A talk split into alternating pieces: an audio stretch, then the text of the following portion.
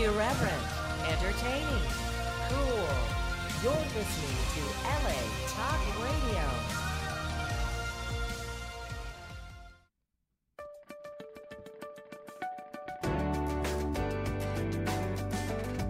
You're listening to Animal News Magazine with Nancy DeFabio, only on LA Talk Radio. Good news for lab rats in the U.S. Bad news for Jews and Muslims in Belgium. When will Spain show mercy for bulls? These are just a few of the topics we will be covering today. Hello, I'm William Mayoff. And I am Nancy DeFabio, and also here in the studio is our producer, Dale Chadwick. Hey. Welcome to Animal News Magazine. This is a live radio show. I'm just impressed with your enthusiasm. Good to be here. Hey, Dale. it's a live radio show about animals. Topics range from animals in science to animals in entertainment to animals in religion to animals in agriculture. Animals play an important role in our daily lives as individuals and as a society. This show is about increasing our knowledge and understanding of the animal world, and from that information, you can draw your own conclusions. Our guest today is Aviva Vetter.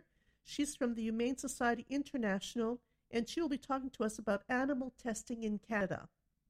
Huh. Very interesting topic, uh, sad one, but one we need to talk about. Uh, but before we start, it was a baby mosquito's first day to fly out of his home. When the mosquito came back home, the baby mosquito that is, later that day, the father mosquito asked, How was your journey, my baby mosquito? And the little mosquito replied, It went great. Everyone was clapping for me. You get it? You get it? Very good. You got to get another pen like that, Nancy. That's just good stuff. Everybody was clapping. Okay, good. Uh, well, uh, the Environmental Protection Agency says it will aggressively reduce the use of animals in toxicity testing with the goal of eliminating all routine tests on mammals by 2035. That's if we still have an EPA, because with the Trump administration is going, we ain't going to have a DPA, nor any protects for lakes, rivers, streams, no nothing. We won't have to worry about. Uh, maybe we'll just have sitting water, standing water, and have mosquitoes everywhere, Yeah. and lots of clapping. And lots of clapping for the mosquitoes, yeah. So we're very topical. We're very contemporary in this show. Okay. Well, anyways, chemicals such as pesticides typically get tested for safety on animals like mice and rats, at least pre-Trump. Researchers have long been trying to increase the use of alternative safety tests that rely on lab-grown cells or computer modeling. The EPA's administrator, Andrew Wheeler, has set some specific deadlines to try to speed up that transition. He has directed the agency to reduce all requests for and funding of studies with live mammals by 30% by 2025. He says he wants the agency to essentially eliminate all mammal study requests and funding by 2035, with the use of live mammals only allowed after that with special permission. Permission by whom, Nancy? By the EPA. Thank you. An environmental, this is a proactive, all participatory show here, okay? An environmental advocacy group, the Natural Resources Defense Council, has come out against the move. They're claiming that phasing out these scientific testing methods can make it much harder to identify toxic chemicals, accusing Wheeler and the Trump administration to be working on behalf of the chemical industry and not the public. Wheeler says chemical companies did not lobby him to take this action. He claims not to have talked to a single chemical company about this. The EPA will hold an annual conference on the development of new methods and has awarded $4.5 million to five universities to help develop them. So I, I don't know what's wrong with the National uh, Defense Council, Resources Defense Council, because I guess they didn't do their homework. The um, in 1987, Wheeler wrote an editorial for the college newspaper on the need to reduce animal testing. So I think this guy's legit, even though you know people are a little concerned because he's you know under Trump's regime. Um, he uh, he seems uh, pretty credible. His older sister is a zoologist. His younger sister's a veterinarian. So this man I mean, he grew up in a household I think that generally cares about the welfare of animals. And he's Uh, part of the uh, the EPA. He's the system, lead, right? he's the director of the EPA. Wow. And you know, and also most of the animal tests used by the EPA, by the EPA are more than half a century old. They're really ancient. They really need to be updated. And it'll- well, how know, about not testing on animals and not having anything to update? well, well, what are we testing on animals? well, we're we're trying to go in that direction, but right now we'll take what we can get. It's going to take 16 years before we really elim- eliminate all well animal testing by the EPA. Um, so this is definitely enough time to come up with alternatives. So the thing is, you know, the, the National Resources Defense Council, they're objecting before they can even establish, before we can even establish an alternative testing, you know, what the alternative testing methods will be. Uh, they're jumping up and down. I don't understand why they're doing that, not even knowing. And, um, you know, lab grown cells or computer modeling, those are legitimate, you know, advanced technology that should be explored uh, by the EPA. And That's fascinating. So just for the, the, the, the people like me, the lay people who are not so scientific animalistically like you are, so instead of torturing torturing some kind of mammal, some furry little creature who has, you know, sensibilities all, what you're suggesting here is that they might just take some kind of cellular right. whatever it is, like they do in clones, take it from the animal and test the Tide detergent and all that stuff on the That's- cells yeah. and see the reaction to the cells instead of doing, you know, Right. anal shocking or makeup shocking to these poor animals. right. Just take a cell structure of them, a Yeah. sample of them. and them. there's some companies that are still already doing that. It's it's it's not you know something That's new. It's going to be new for the EPA because they're. But this know, is this is old knowledge that you're well acquainted with. But others of us who are more ignorant out there didn't know that there was an alternative to test on the cells of the animals for instead, toxicity. right? yes. Instead of just taking the animal and torturing the crap out of them. right. Who would know that? So now I'm enlightened by this show. Well, I'm happy that you're And I enlightened. thank you for your blessing. I thank you for your blessing. okay, let's go All right. on. So, and a second Belgian ban on the Muslim and Jewish methods of ritually slaughtering animals went into effect on September the 1st as tensions grow across Europe over the balance between animal welfare and religious freedom. The law first went into effect in Flanders, the northern, mostly Dutch speaking region, in January. Now the law must be respected in the southernmost French speaking the French speaking region called Wallonia. Flanders and Wallonia are Belgium's two largest regions. Back in 2017, Wallonia's parliament voted nearly unanimously in favor of the ban. Just three members abstained. Only Brussels, Belgium, uh, the, the third region, has not imposed the ban. Belgium, with a population of about 11 million, is home to roughly 500,000 Muslims and more than 30,000 Jews. Well, that's quite a disparity That's quite a bunch of Muslims there, you know, in Belgium. Go And figure. It's such a small country. Go yeah. figure. Laws across Europe and uh, the European Union. Reg- uh, wait a minute now. Laws across Europe and European Union regulations require that animals be stunned before slaughter for purposes of rendering them insensible to pain. But slaughter by Muslim halal and Jewish kosher rules requires that an animal be in perfect health and be killed with a single cut to the neck that severs critical blood vessels. The animal loses consciousness in seconds. Some say it may cause less suffering than other methods. Many Muslims and Jews in Belgium argue that stunning, making animals unconscious, meaning harming an animal for slaughter, is forbidden. They say cutting the throat causes the least amount of pain for animals. That's probably true because it's an instant death. Who knows if they're fully out of it if they're stunned?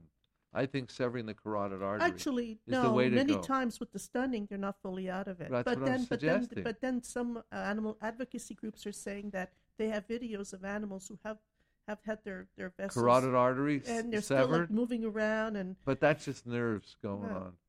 I think the severance of the carotid artery does the trick. If you're savage enough to still want to eat, man, you know, bite into that steak and liver and all that other uh, scrod. You know, they, they make such great impossible burgers and beyond meats. It comes back to that. And, it's taken over the West by storm. at the end of the day, that's what it comes back Oh, to. Whether yeah. you stun them or You know, you know whether you cut them in the right place. Uh, yeah. to, to, Why engage in that anyway? Consciousness. I don't know. and you get the growth hormones. That's great for you and your kids, eh, right? And you get the uh, the growth hormones. You get the carcinogenic Okay, but with cells. kosher meat, though, do you? It's not organic, so you can still get. They can still pump all that growth hormone of course, the. growth hormones and all Yeah, the good yeah. stuff that you're not going to get in non-GMO, uh, you know, uh, vegetarian products, unless you're into fiber one stuff, which is a story Nancy and I will save for later. If we have time later, we'll the tell fiber you one the fiber One fiber bars. fiber one story. Yeah, if you ever uh, are you know anxious about regularity. Continuing on, with both animal welfare advocates and right-wing nationalists pushing to ban ritual slaughter, religious minorities in Belgium and other countries argue that they are the targets of bigotry under the guise of animal protection. Some believe the animal welfare argument has been hijacked by politicians to push anti-migrant agendas. Congratulations to California, which just this past week banned uh, fur, not fur, but animal hunting, or what? What did they ban, Nancy? Well, yeah, every week they bend. It's No, a- no, it was a, it was it's something a, a, revolutionary. tra- uh, trapping. animal trapping. Right. I think that's very progressive in California, Very progressive and in all that those area. other, all those. but we need to get back to the story, even though we're not. but in I'm so excited about all this animal news. Okay. Anyways, What you, you don't even drink coffee, and you're all out of I'm it. so I'm excited starting to about wonder it. whose show this is anyway. Anyways, uh, these high, they, they claim that these uh, politicians hijack the effort and push anti-migrant agendas. Mustafa Kariri, president of CCIB, uh, is claiming that it's uh, it's all political. right. Uh, but no, we really care about animals, and so do these The, folks. the the president of CCIB that's that stands for the Collective Against Islamophobia. That's what the CCIB is. Thank you. That's why I brought you along, Nancy. Okay. This regulation is an agenda of Islamophobia in Europe. which is not true. that's some static here, but the Jewish and Muslim groups in Belgium have filed a petition to lift the ban in Belgium's constitutional court against the ban.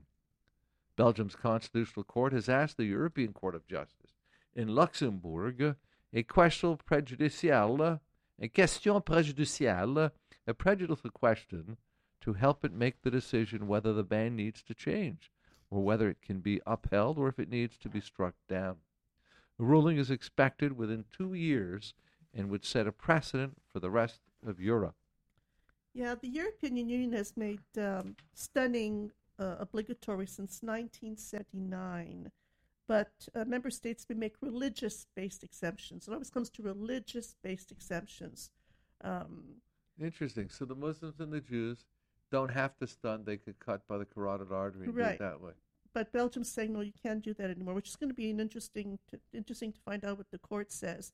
Um, for larger animals, stunning before slaughter usually means that they do a captive bolt thing. As I was saying before, it doesn't always work. You bolt Right. the animal, it doesn't doesn't necessarily get stunned properly the first time Or maybe it's not full voltage, but like a Some- most- stun gun. What about a bullet to the head? Well, no, sometimes they fire a metal rod into the brain. Um, Mm. For poultry, it usually means an electric shock. They don't Hmm. shoot them. Uh, um, and actually, they can be knocked out with gas too. But then I don't know, Mm. that gas is in the Yeah, 'cause you animal's suffocate body. With. Um, But you see, the full, foolproof way to go ahead and make as painless a slaughter uh, to animals is cutting that carotid artery. you know, I want, first of all, you know, I, I in my opinion, a religious better. exemptions, you know, it's fine until it harms another sentient being. You know, if you're going to harm another sentient being, it's time to put this religious exemption aside. For me, that's really truly what I believe. But don't you think it's less? It's I mean, it's more sympathetic to the animal to to sever the carotid artery. Isn't it the least cruel way, as opposed to stunning? You don't know if it's a full stun. yeah, I really don't know because some say there's strong evidence to suggest that yes, when you sever the artery, the animal instantly doesn't hardly just maybe a pinch or would just gone. Right. So if you can't if you can't pursue vegetarian humane pursuits, which is the way to go, okay, then the second least painful and, and more you know sympathetic to the animal is the stunning or the severance. I would think the cutting of the artery. Don't you?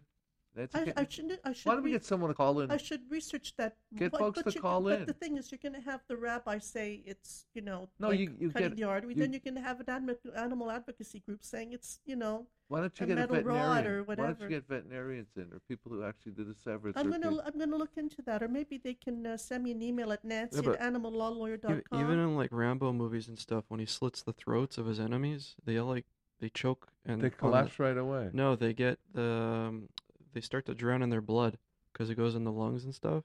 Right.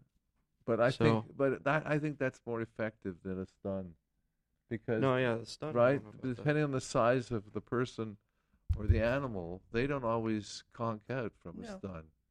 So I think by voting here in the studio, uh, well, I think it's three for three that you better cut that uh, the carotid artery, well, I'd that. rather say just don't eat the animal. There, that's the best. just don't eat the cow. have your be- the, you know. have those fantastic and you know, and this is really more virtual legislation because the the meat's going to be imported from a country. The kosher meat or the the the Islamic uh, the halal meat is only going to be imported from a neighboring country. So that, so instead of being the, the the properly killed animals will be imported into Belgium from from a, name from a a major, like probably France. probably France. We have to see if there are a bunch of butchers so where they France. where they have these religious exemptions. So the thing is, these people will continue to get their meat. It might cost a little bit more money, and these butchers are going to have to go look for another job.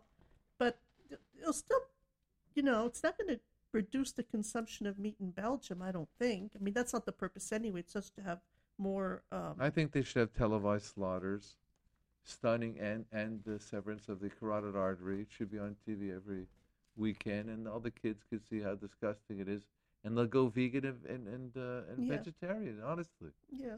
and, and I can't tell you the, the advancement they're having now, taking over commercial and uh, you know supermarkets, restaurants, all this fake meat stuff. It's great, and you don't have to feel guilty when you eat it. Let's talk about bullfighting.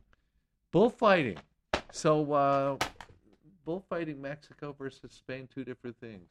Well, What- they have them- they have them in Mexico. Well, Spain for sure. I don't know I- about Mexico. But one of the countries takes that sword and actually kills. Well, if you read the but- story, yeah. Well, so let's follow this story.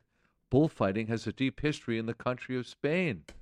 The first known bullfight traces as far back as 711 AD and was romanticized in the 1900s by Ernest Hemingway, who inspired a wave of travelers to watch a bullfight firsthand.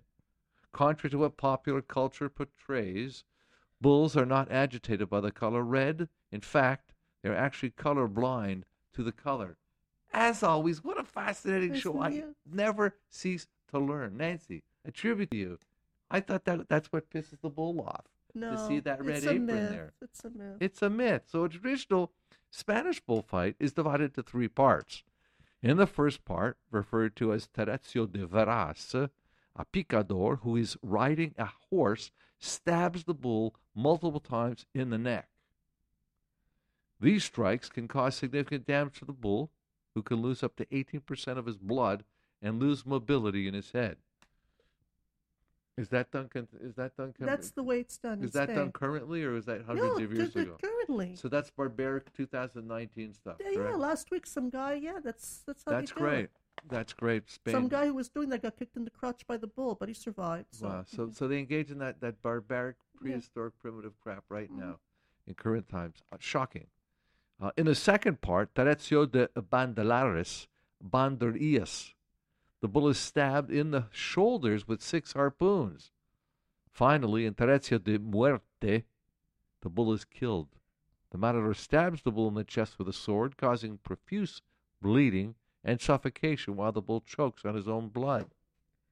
as Dale suggested, yeah. As Dale suggested, the matador may even cut the ears and tails off the still conscious animal as a trophy. And that's done in a crowded stadium and a crowded. Well, yes, but it's becoming uh, more uh, less popular. So read on. I didn't know that, that Spain is a third world country to do that kind of It's, thing. yes, indeed. Instead of it a is. Western European, a member of the Western European Actually, it's nation. becoming less popular with tourists. It used to be popular. More Wow. tourists are only a handful maybe Terrible, go, but tourists terrible. usually don't. go. They don't go anymore to these things. Spaniards have become increasingly disillusioned with the practice. A 2015 poll found that only 19% of Spaniards stated they supported bullfighting, while two thirds of respondents said that they were not proud to be living in a country, just as we were discussing, Nancy, where bullfighting is a cultural Right. tradition.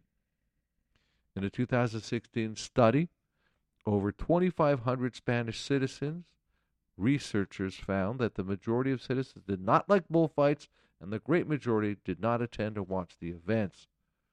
The results illustrate shifting cultural perceptions of the practice in Spain.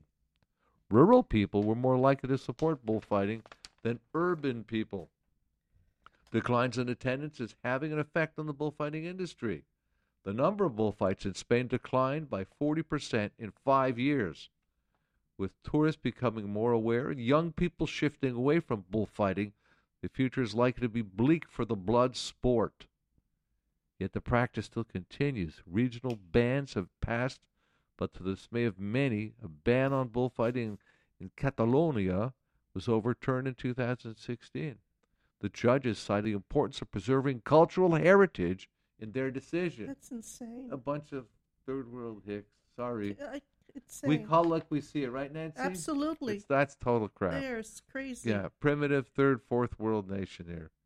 This refrain is commonly used by proponents of bullfighting who see the practice not only as part of their culture but also an art form. Bullfighting is a difficult political issue in Spain, with many politicians still standing strong in support of the practice. That's a far cry from the British because in the British, starting probably in the 16th and 17th centuries, they had all kinds of insane blood sports. Um, The British? oh, yeah. Uh, part of entertainment. The most popular sport was bear baiting. And they had arenas, and they were called bear gardens, and they had a circular high fenced area. Beer gardens? No, bear gardens. Bear gardens. Bear gardens. Okay, no mistake about it. Totally. Maybe the people were drinking beer in the bear garden, but this was a bear garden. It consisted of a circular, high fenced um, area. They called it a pit, and there was raised seating for spectators, kind of like what the Romans had. And so a bear would be led into a pit, and they chained the bear by stake by his or her uh, leg or neck. So you have spectators cheering and placing bets, and then you have a pack of dogs, usually bulldogs and mastiffs, Dale's mastiff. Uh, Yeah. yeah. yeah, bulldogs and ma- or mastiffs. They would be unleashed into the arena to attack the bear. And as the dogs got tired or killed by the bear, they would be replaced. Now, the spectacle continued usually uh, until the bears until the bear had killed several dogs or been bitten into submission. But um, since the bears had to be imported from abroad at a great cost, the steps were taken usually not to have the bear killed by these dogs. So the point I'm trying to make with all this is that, and they also had bull baiting, which is very similar. They had dog fighting.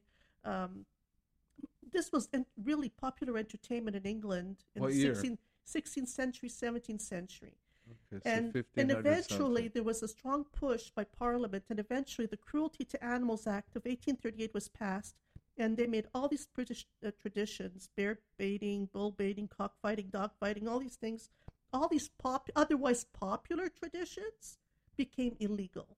So if England can do it, you know, 200 years ago, 500 years ago. If you said 16th, 17th no, no, century. they passed the law in 1836. Right. So if I'm saying that, you know, it's, don't you think it's time that you know, Spain got, got on the same page? Right. So So- 200 years ago, Britain did it, but that's an advanced country these days, anyways. So uh, the world has to be aware of it. Knowledge will inform the people, and sh- you know, It's public going to be opinion. phased out in Spain eventually. It's just going to take some time. But I mean, you can, you know, like you can find other traditions to hang on to. This is disgusting. This is just. uh But And again, like other you know things, just don't do? go. If you don't go, if you don't buy the ticket, We have to tell the Spaniards that. Don't go if there's lack of interest. That'll st- snuff you know, out. yes. power in your wallet. Right have there you go. Well said. Power in your wallet. Yeah. It's true. Yeah. But one practice they could still keep that I like to see, at least in news clips, is uh, the the run with the bulls. You know, they all run. A whole bunch of Spaniards. They're running around. They get gored by the bulls. The bulls chase them. Yeah. Hey, that's that's harmless to the bulls. I don't care, right? And then the bulls run amok all over the place. You've seen that eclipse, right? Right. And then they gore the guys. They climb over the wooden fences. They stick them right up the, the, the horn and all that. You know, they're impaled. Yeah, sure. I think that's good stuff. Yeah. Are we moving right along We're here? moving right along. So, uh, if anyone wants to call, especially experts wanted to render their opinions about which is less savage. Of course, Right. vegetarian and veganism is the best. But any of you rabbis out there and Shmuley Boteach and all those guys, kosher sex, if you want to tell us kosher halal and salam alechem, alechem salam, if we have our Arab people you want to call in, Nancy, read the numbers, the website that can contact us, and then we could send uh, direct messages to whoever uh, might be. Nancy, go ahead. Indicate our contact I don't know what's the matter please. with you today, but anyway, the call in number is 323 203 0815. You have a few minutes to call, though, because we're expecting Aviva to come on the call. It's an ongoing effort, even even in between shows. Oh, yes, yeah, it's a proactive. Sunday.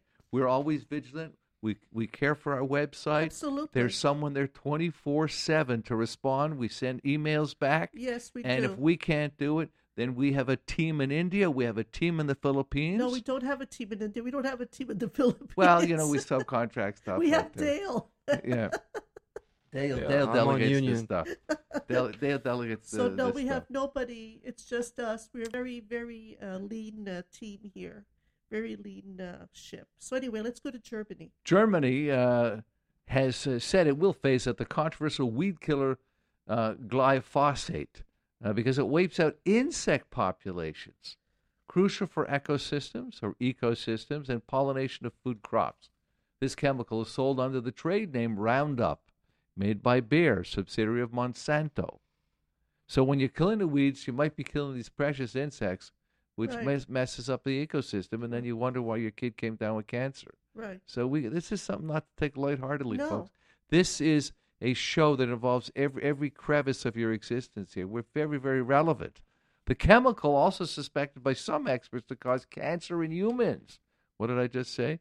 Is to be banned by the end of 2023 when the European Union their approval uh, period for it expires. What kind of cancer was it? I forgot.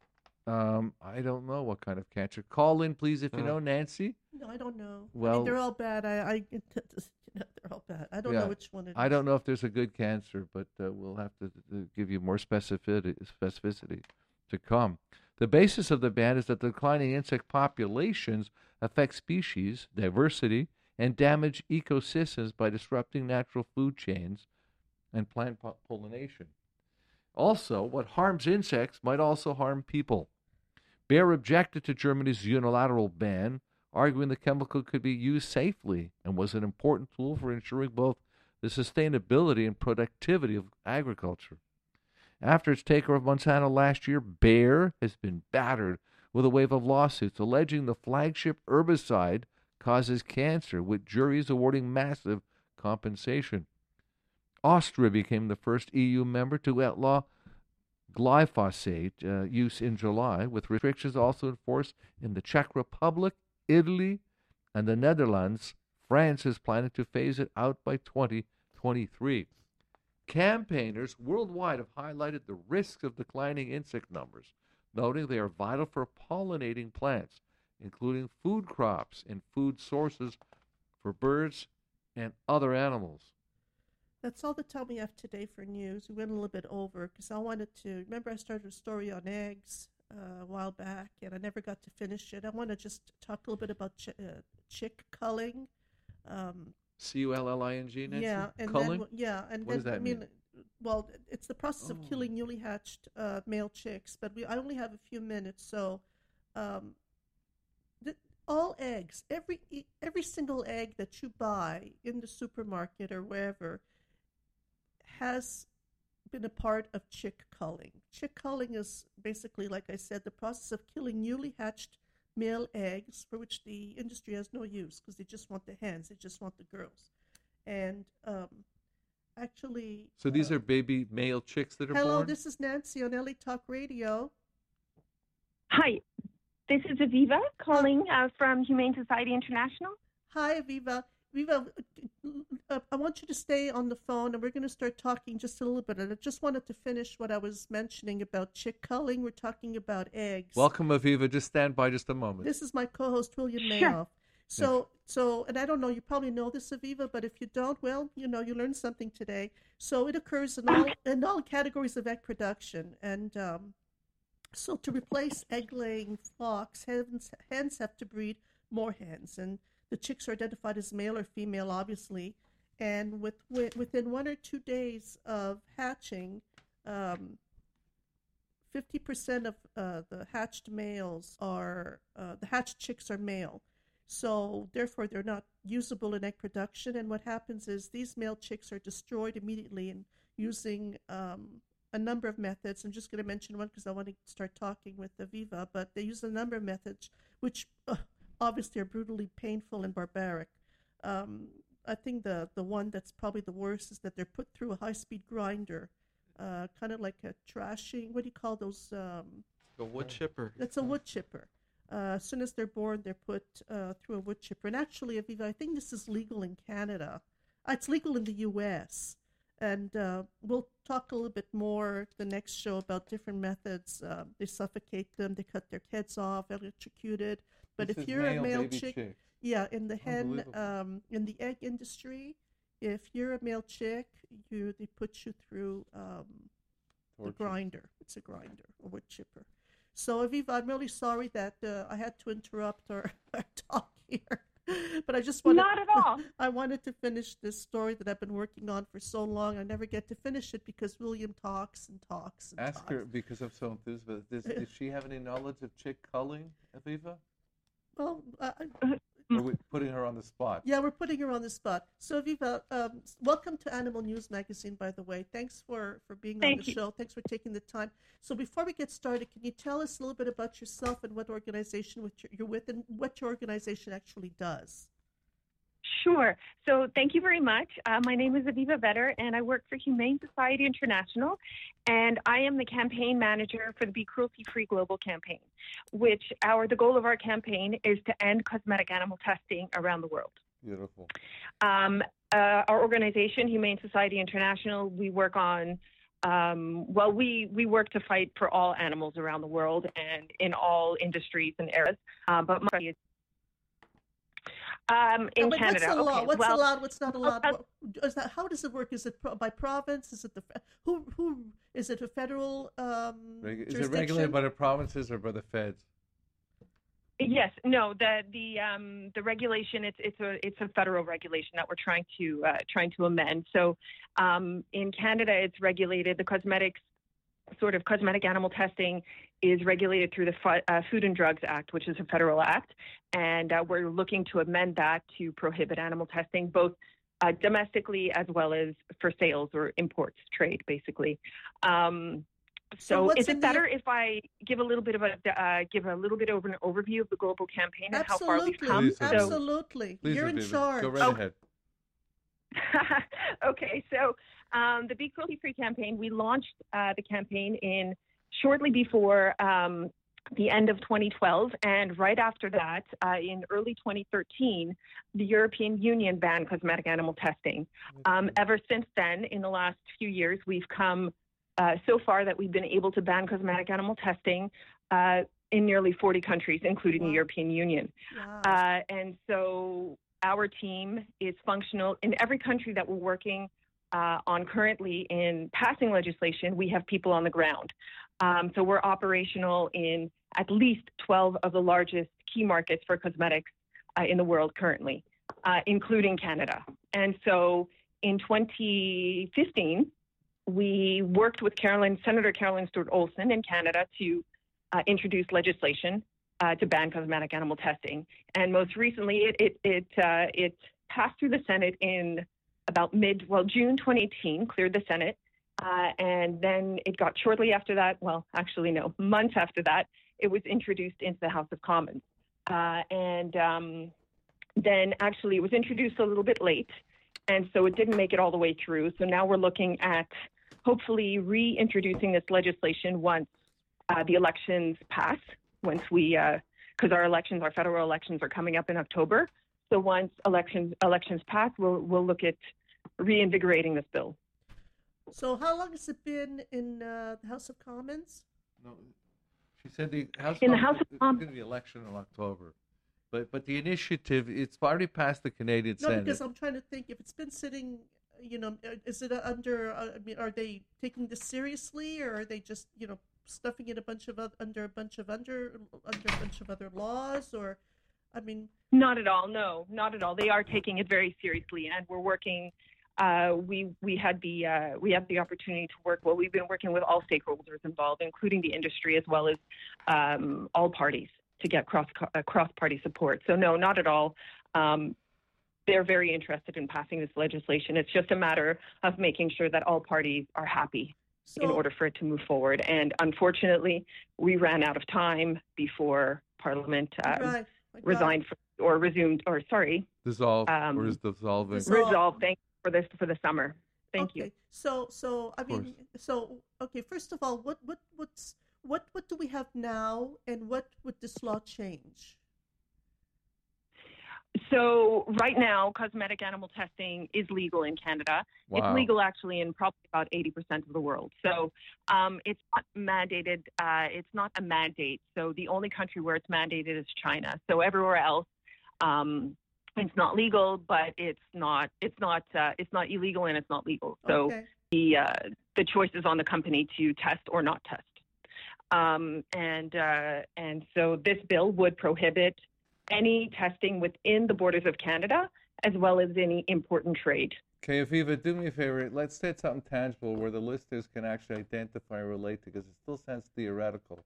So, can can you name a few big companies, and can you name what they do to test? Some images that we can get to bring home or drive in our cars and say, "Whoa, they still do this in Okay, so like 2019." Some of what's the current what's testing- horrific about this? Is is squirting a water water pistol in a cat's eye, or is it no? It's, it's can you tell us the horrors of some of this that we're trying to limit or restrict or abolish? That they're doing voluntarily, that they're not obli- Please. obligated by Uh, law. look, to and do. they're not involved. Can you tell us some of the horrors, please? Sure, sure, sure. Okay. So, um, well, currently around the world, about 500,000 animals are used for cosmetic animal testing, includes, including rabbits, guinea pigs, mice, and bats. Um, and so, not only are the animals kept in unnatural laboratory environments, but they suffer during these tests. Um, an example of that would be uh, skin and eye irritation tests, and um, which require chemicals to be rubbed onto the shaved skin or dripped into the eyes of the of restrained rabbits, for example, without any pain relief. And go. this testing, this testing is pretty much unnecessary. Are you uh, talking because about the cosmetics Draize can- test? Are you, Sorry? talk- are you talking about the Draize test? Yes, exactly. That's exactly the Draize test. Yeah, that's. Uh, So, are they do actively doing this in Montreal, Toronto, at universities? Let Let's talk about homegrown stuff right now in Canada. Okay, so we're talking modern Well- country and all that. What are they doing that's uh, really offensive? You know, in, in Montreal, Vancouver, Toronto, Halifax. Do you understand what I'm saying? Well, the, yeah, no, I totally understand what you're saying. See, the problem with that is that companies don't have to disclose those kinds of numbers, so we can't tell. There's no transparency. We can't actually tell Wow. what companies are continuing to do these tests. Industry basically says that very little is being done. Very little animal testing for cosmetics currently goes on, yeah, but, but we uh, don't know. But when it comes down to, let's say, like uh, L'Oreal or uh, Revlon, or these, the the these companies continue to test. So even though they're not testing in a laboratory in Toronto or Ottawa or Vancouver, by importing these products, you're basically buying into the animal testing. You're- You're sick of it. So Sure. so, Sure, of so it really doesn't matter. So the thing is, the, the I think that even though there may be little to know, as far as we know, cosmetics testing in Canada, the fact that you're pushing for legislation makes it even more difficult for these cosmetics to be imported into Canada. Makes it impossible, actually. These test, these animal tested cosmetics, right? Right. Sorry, I'm not understanding. Do you mean it makes it more? No, this this would make it. This would actually take away. This would make things more transparent. Exactly, for companies. exactly, exactly. Yeah, exactly, exactly. Yes, it would make things more transparent. It would erase the question mark, basically.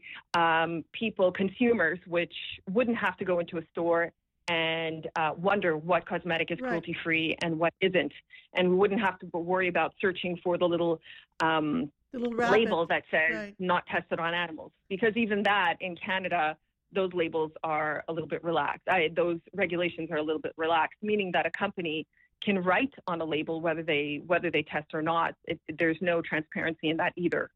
So it's really very much a gray zone. So there's really no verification. There's no government official barges in and makes sure that, that that's true, that that little label is, is actually real, is actually true. Right. So we have um, organizations like uh, certification companies, like um, the largest one and probably the strongest, one of the strongest certifications. There are many, but one of the strongest is Leaping Bunny. And one of the I was reasons just going why to say so Leaping strong- Bunny. You just read my mind. How? Yeah. I'm serious. Go ahead. so Leaping Bunny, the reason why Leaping Bunny is one of the strongest is because they're third party audited. So Okay. individuals come in, that company will come in and check out a company's supply chain as well as the company itself to make sure that there's no animal testing from A to Z anywhere along the line, even from the ingredients that the company may buy from another lab or from another company. But you see, So that's why they're one of the strongest. but but you know the companies will feel the public uh, you know dissatisfaction with them and disapproval, and they'll all want to be members of the Leaping Bunny Club, and that's our goal. They can keep their trans. We want ideally transparency, but we want the corporate citizens all around the world, especially in North America, to uh, to be part of the Leaping Bunny program. They all want in. They want to be cool, and they'll frown. No, there are a lot of people who don't care. They, a lot of people don't. Uh, they don't think about. It's not that they don't care. They don't stop to think. You know, oh, is this tested on animals or not? They don't. They don't. I think there's more of an awareness. But so, but but you so you're part of this new proposed legislation in Canada when they resume Parliament. Oh, What what is the magic pill? What what is the remedy that that you're you're you're, you're bundling up, Aviva? So I understand. What what's part of your new proposed legislation domestically in Canada, internationally? Uh, You know, what vehicle are you using to effectuate change? Can you t- explain that to me, please, or us, the well, audience?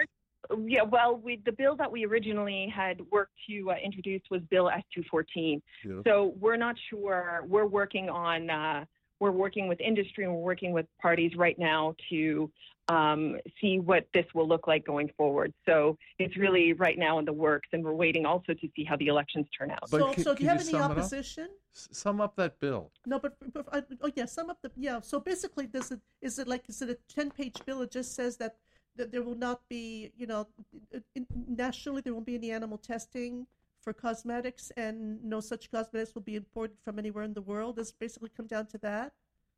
Exactly. That's exactly it. That's exactly what it comes down to. Yes. So it would be that broad. Well, it's not. It's not broad in effect. It's really um, animal testing will cease to exist. Current um, and from from that day forward that the bill gets um, comes into force, um, all cosmetic ingredients in Canada will have been deemed safe. Right. So it's like a grandfather clause. And so going forward, thing um, current cosmetics will not be taken off the shelves just because they were previously previously tested. It will be as of that day that it comes into force, and it will ban any cosmetic animal testing that happens within the borders, and it will require that anything that comes in uh, that is imported into Canada for sale as a cosmetic isn't uh, is cruelty free and in effect hasn't had any animal testing on its ingredients or the product itself. so this is very similar to the European U- the, what the EU uh, EU has passed, isn't it? E- Definitely, it's very similar to the U.S. and it's very similar actually to the European Union. Right. and that's what I was saying. The thing European- is- is- right. please go ahead. No, that's what I wanted to say. The European Union. Aviva, Yes. Aviva, do you have specific, because people are willing to risk their necks like you, do you have specific MPs uh, in Canada who uh, are, are supportive of your efforts? So people can go on the webpage, say, you know, Joe Blow of East, whatever, blah, blah, Cliff, Ontario is in favor of this. Do you have sympathizers that you can name politicians, MPs that are, that are advocates of, you know what I'm saying? Definitely. I mean, our our bill sponsor is um, Marilyn Gladu Well, from you Lambton. Ontario. So, sorry. No, that's Lambton, wonderful. Sarnia? That's wonderful. From where in Ontario? Nancy, you should make a note of that, and we should put it on our website. From from Lambton, Sarnia, in Yeah. Ontario. Yeah, we should reward that behavior.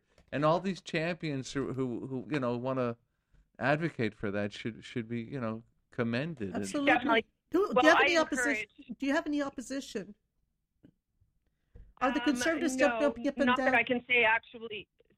Sorry. Even the conservatives are not complaining that it's uh, you're, you're, you're, you're, you know, more laws, more regulations. Let the free market, you know. take Not at care of all. itself? Actually, we we it passed it passed actually one of the during the second hour or the first hour of debate rather. Um, all parties were in unison in the House of Commons after first reading. Wow, all, love uh, it. that's all parties were in unison to have love this it. bill move forward. I That's- love Yeah. it. I So love it. There's a lot of support for the bill, definitely. It's just a matter of ironing out, you know, making sure that all parties are are happy and on board with moving this bill forward. Um, and uh, that's it. Yes, but um, I would encourage people, Canadians, to write to their MPs and ask them to support the bill. I think that would be one of the strongest uh, one of the strongest things to do. Um, is ask to tell your MP as a Canadian, tell your MP that you support this bill and you're asking them to support it as well. Excellent. Do you have a web page you want to let us know about, please? Sure, sure. So people can go to becrueltyfree.ca Okay. um, and yeah, and and actually sign the petition there. Um, and uh, that will bring you directly. You'll be able to put in for Canadians. You'll be able to put in um, your uh, your postal code, and your MP will come up, so you can send a message directly to them. Oh, that's fantastic. Now, who's do you have a counterpart? You you said you're global. Do you have a counterpart in the United States? Do you have someone as fantastic as Aviva is for Canada? Uh, uh, some some other some other folks who are pushing for good stuff like this, leaping bunnies in the states, stateside. Yes, we do. I we do. We have our. Uh, I have my colleagues in the states who are working for the Humane Cosmetics Act, and the Humane Cosmetics Act that was reintroduced in 2017, and there's a lot of support for that as well. Excellent. Um, so Americans can reach out to uh, to their legislative uh, representatives to ask them to support the bill as well because we need that. And there are, I think now, if I'm not mistaken, uh, there are over 200 or 300 co-sponsors of the bill. So it's just growing. So that's that's amazing as well. Excellent. Uh, so that, but they can go to your website and they could, you know, trappist through your website and find if they want to do good karma all over the place and have have uh, animals not be tested on. One guide is through Nancy's page and website here, the stimulus. We reach a global market as well, and to go to your website, we'll make some change, right?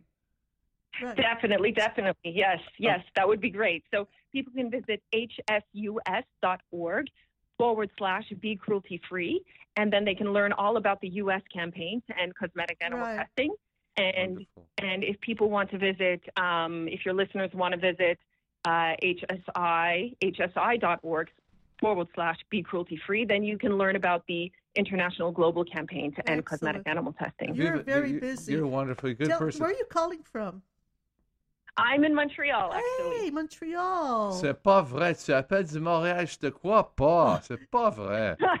oui. Non, That's great. That was just in Montreal. Are you going to be going to the Animal Law Conference in Halifax in a few weeks in October? I'm looking at it actually. I'm looking at it. Yes, I haven't. I'm trying to work out my schedule, but yeah, there's a real possibility that I might. It looks very interesting. Yes, Well, so I'm going to be there. Yeah, I might go uh, too. If Oh, you you go, are? if, if you- if Eva, if you go, I might go too. What the heck? What the So heck? we'll have to keep in touch by email, and then we'll see. Yes, You're maybe I'll uh, maybe I'll be able to make it out there. There you go. And what do you do for a living, though? What do you, what do you do besides this? This is my full time job. This is so your I work for HSI. Oh, you work I'm for busy Trying to save animals around the world all the time. Oh, that's, That's it. wonderful. It's a You're gr- you know that's a superwoman great for living. animals. That's a great I, living. I just, I just, I, I, I'm so jealous. Wake up in the morning and have this to do. That's a great living. just, to, just, to, yes, that's that's just a wonderful thing that you do. And, and really. You're, and you're based in Montreal. I am. Yes, we have our actually the HSI Canada Humane Society International Canada office. Our flagship Canadian office is in Montreal. So let's do that next So, time we're in uh, Montreal, William. We go to visit. we them. have to visit you because uh, I don't get too personal here, but uh, you know, La Chasse, the magazine La Chasse, the hunter magazines. I Yes. used, I used to read them. I don't know how old you are. I used to read them on breaks. But is that about hunting? I used to read them on breaks at Steinberg's. But That's you probably don't before your time, Aviva.